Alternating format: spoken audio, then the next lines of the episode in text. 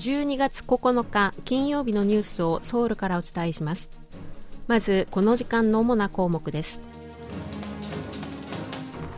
2週間以上続いていた貨物ストライキは組合側の多数決の結果終了しました。不具合が見つかって運転停止していた原子力発電所が5年ぶりに再開されることになりました。市民団体は反対しています。ヒョンデ自動車の電気自動車アイオニック5が日本のカー・オブ・ザ・イヤーで輸入車部門の最優秀車に選ばれました。今日はこうしたニュースを中心にお伝えします。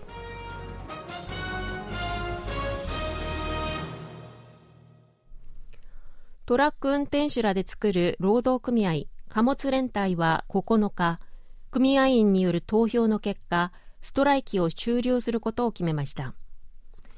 投票には組合員の14%が参加しこのうち62%がスト終了に賛成38%が反対したということです。組合側は安全運賃制が今月末で廃止になるのを防ぐため対極的な観点からスト終了を決断したとして政府に対し制度の適用期限を3年間延長するとした約束を守るよう求めました。安全運賃制はトラック運転手の過労や過積載を防ぐために適正な賃金の支払いを保障する制度です。この制度の期限は3年間で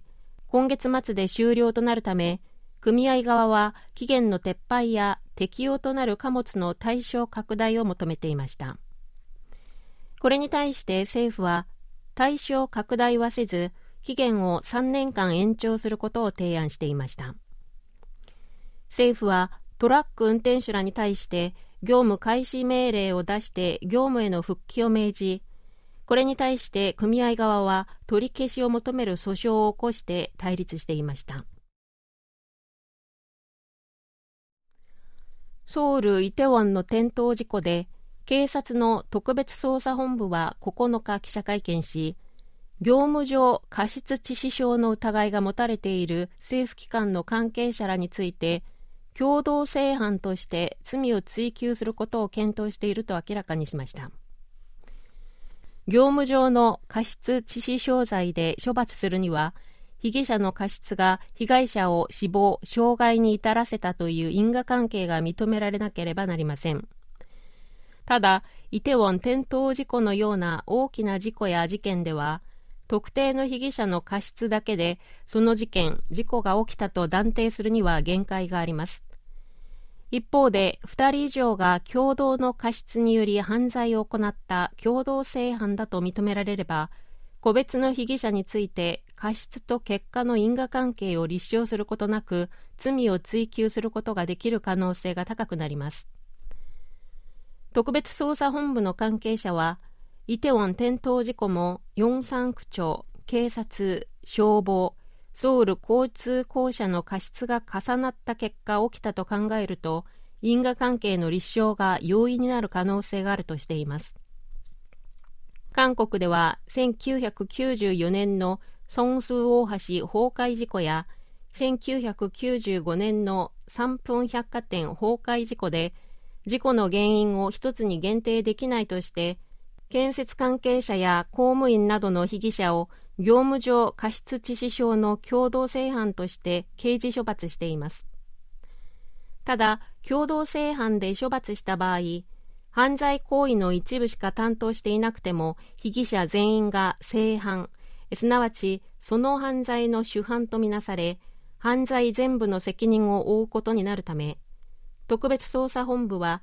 過失犯の共同正犯として含めるべき被疑者とそうでない被疑者を慎重に見極める方針です。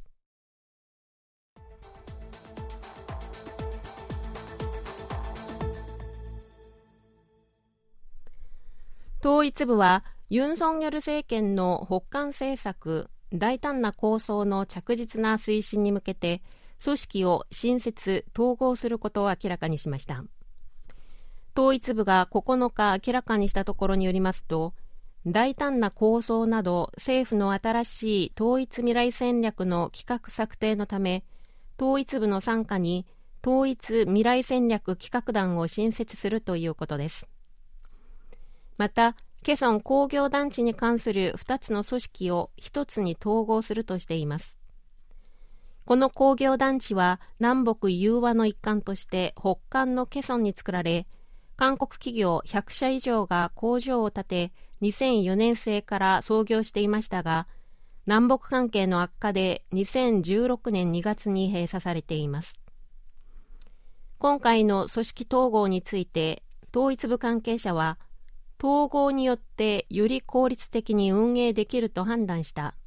これまではケソン工業団地の管理や再開に向けた環境の整備に注力してきたが今後はケソン工業団地に限らず中長期的観点から新しい南北協力地区を構想し計画する業務なども行うことになると説明しました。屋内でのマスク着用義務の解除についてハン・ドクス国務総理は具体的な判断基準は討論会や諮問委員会の議論を経て今月中に確定すると明らかにしました。ハン国務総理は9日の中央災害安全対策本部の会議で貿易状況を客観的に評価する指標と基準を作りこれらが満たされたときに屋内でのマスク着用の義務を勧告または自主的な着用に切り替えると説明しました。新規感染者数重症患者数死者数の推移を踏まえて決定する方針だということです。2017年5月以降停止していたチョンラナムド4광のハンビ原子力発電所4号機の運転が5年ぶりに再開されることになりました。ハンビ原発4号機は1996年に商業運転を始めましたが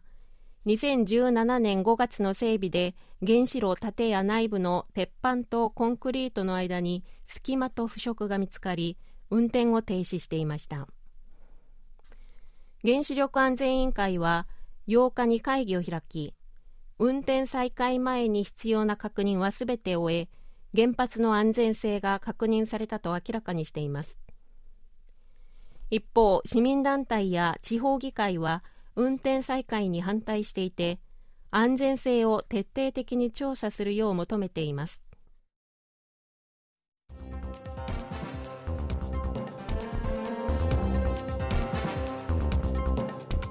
こちらは韓国ソウルからお送りしているラジオ国際放送 KBS ワールドラジオです。ただいまニュースをお送りしています。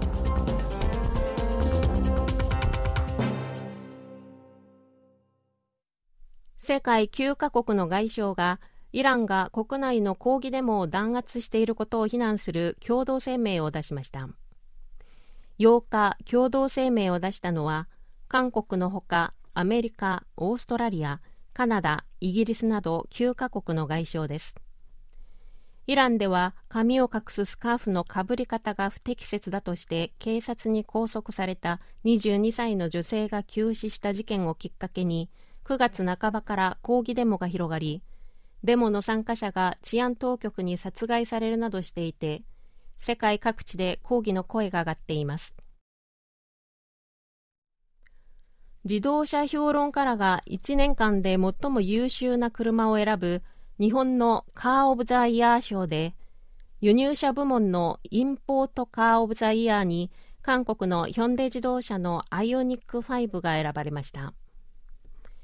今年のカー・オブ・ザ・イヤーは去年11月1日から今年10月31日に日本国内で発売された国内外メーカーの合わせて48モデルが選考対象で、アイオニック5は輸入車の中で最も多くの得票を集め、インポートカー・オブ・ザ・イヤーを受賞しました。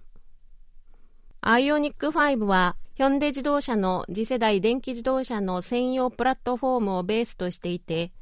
2021年2月に世界デビュー、日本では今年7月に発売され高い評価が続いています。以上、チョン・ジョンリンがお伝えしました。